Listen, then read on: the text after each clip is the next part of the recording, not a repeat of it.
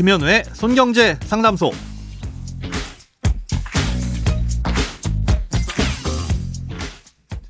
새는 돈 맞고 숨은 돈 찾아드립니다. 손경제 상담소 김현우입니다. 저축, 보험, 대출, 연금, 투자까지 이 돈에 관련된 고민이라면 무엇이든 맡겨주세요. 오직 당신만을 위해 맞춤 상담해 드리겠습니다.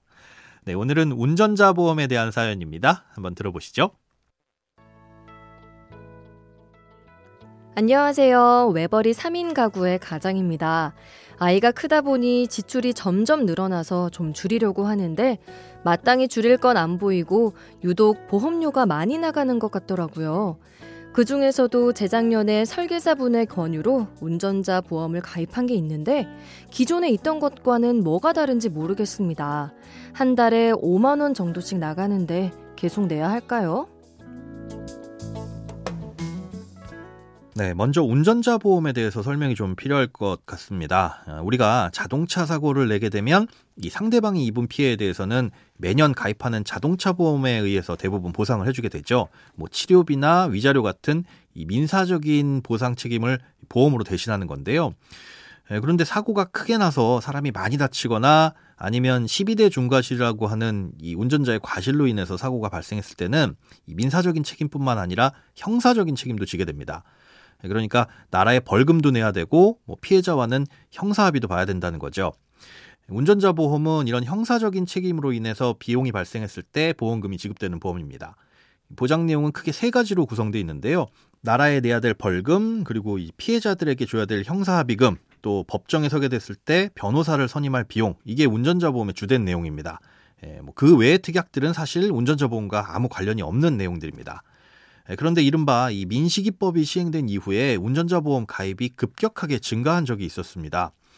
어, 민식이법의 내용 중에는 기존 최고 2천만 원이던 벌금이 3천만 원으로 1천만 원 상향된 내용이 있거든요.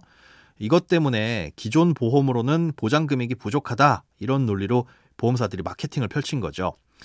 그래서 기존의 운전자 보험이 이미 있던 사람들도 추가로 하나씩 더 가입하는 경우들도 많았었는데요.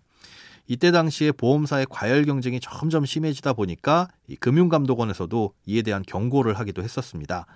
벌금 천만 원 한도 늘리기 위해서 운전자 보험을 하나 더 이렇게 중복으로 가입하는 건 보험료만 크게 나갈 뿐이지 매우 비효율적이기 때문이었습니다.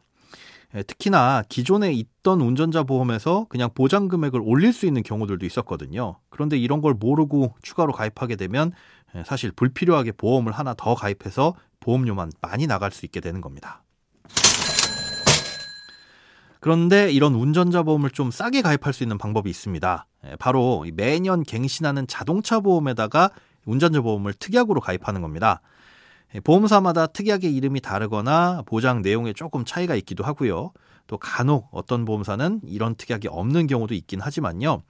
만약에 가입이 가능하다면 1년간 보험료가 한 4만 원에서 5만 원 수준입니다. 음, 일반적인 운전자 보험이 한 달에 만 원 이상 하는 것과 비교해 보면 절반 이상 싼 금액인데요.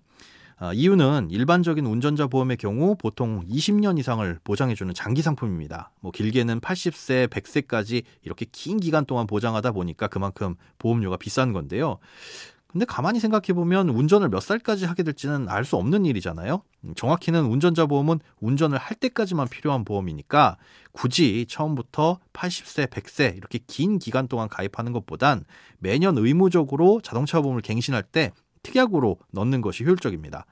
다만 이 보험사에서 이제부터는 더 이상 운전자 보험 특약을 이렇게 안 받겠습니다. 라고 하게 되면 더 이상 가입 못하게 될 수 있다는 단점도 알고는 계셔야 됩니다. 네, 오늘은 운전자 보험에 대한 고민 해결해 봤는데요. 크고 작은 돈 걱정은 누구에게든 있죠. 혼자 끙끙 앓지 마시고요. imbc.com 손경제상담소 홈페이지로 사연 꼭 남겨주세요. 여러분의 통장이 활짝 웃는 그날까지 1대1 맞춤 상담은 계속됩니다. 돈 모으는 습관 송경제 상담소 내일도 새는 돈 맞고 숨은 돈 찾아드릴게요.